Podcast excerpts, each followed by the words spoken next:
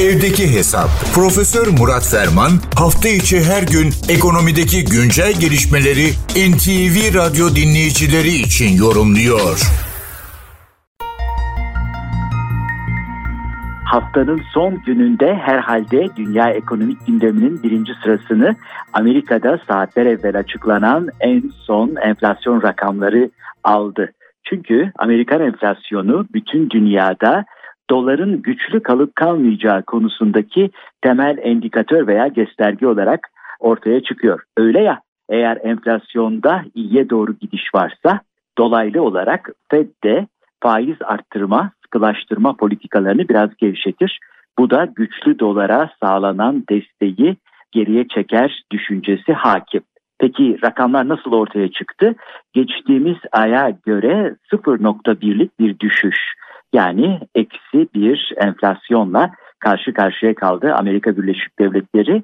Geçen Nisan 2020'den beri en büyük gerilemeyi veya düşüşü gösteriyor, iyileşmeyi gösteriyor.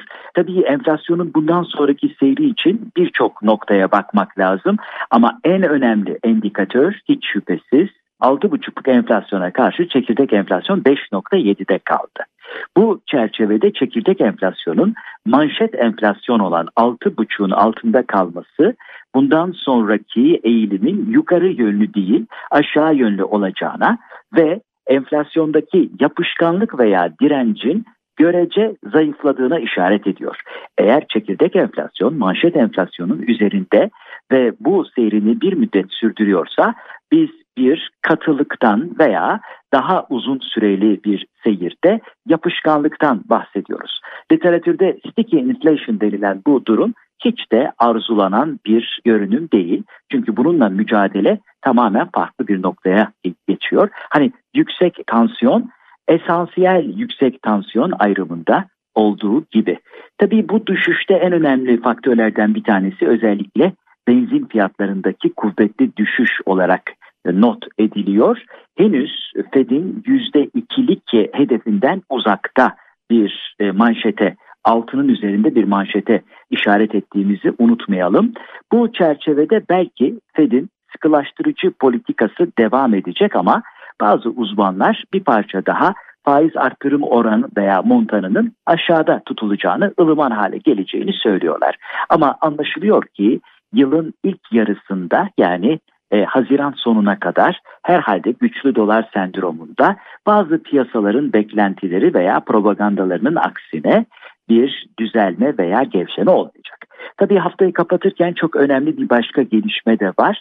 Türkiye'de 14 paket bazında 250 milyar liralık yeni bir can suyu sağlama, teşvik ve finansman paketi gündeme getirildi. Tabii bütün serbestleştirici, teşvik sağlayıcı politikalar genişletici refleksiyonist politikalar karakteristik itibariyle enflasyon ateşine odun sağlayan ya da enflasyonla mücadeleyi görece zorlaştıran unsurlardır. Bu paketin çok oylumlu çalışıldığı ve özellikle bu finansman miktarının ekonomiye zerk edilecek bu miktarın tam yerinde kullanılması konusunda dikkatli tedbirlerin alındığı görülüyor. Tabii çok çeşitlendirilmiş bir kredi paketinden bahsediyoruz. Emeklilikte yaşa takılanların kıdem tazminatı ödemelerine kaynak sağlamaktan dijital dönüşüme, bölgesel odaklı kobilerden özel okullara, döviz kazandırıcı faaliyetler sağlayanlardan yeni evin ve konut inşaatlarına kadar çok çeşitlendirilmiş bir paket var.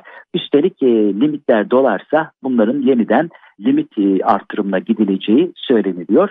Seçim sattığım halinde seçim ekonomisi koşullarının giderek daha ağırlaştığı ve ön plana çıktığı görülüyor. Bu genel bilgi paylaşımı ve değerlendirmeler çerçevesinde değerli dinleyenlerimize katma değeri yüksek ve yüksek katma değerli bir gün ve esenliklerle dolu bir hafta sonu diliyor. Huzurlarınızdan hürmetlerle ayrılıyorum. Profesör Murat Ferman'la evdeki hesap sona erdi. Kaçırdığınız bölümleri www.ntvradio.com.tr adresinden dinleyebilirsiniz.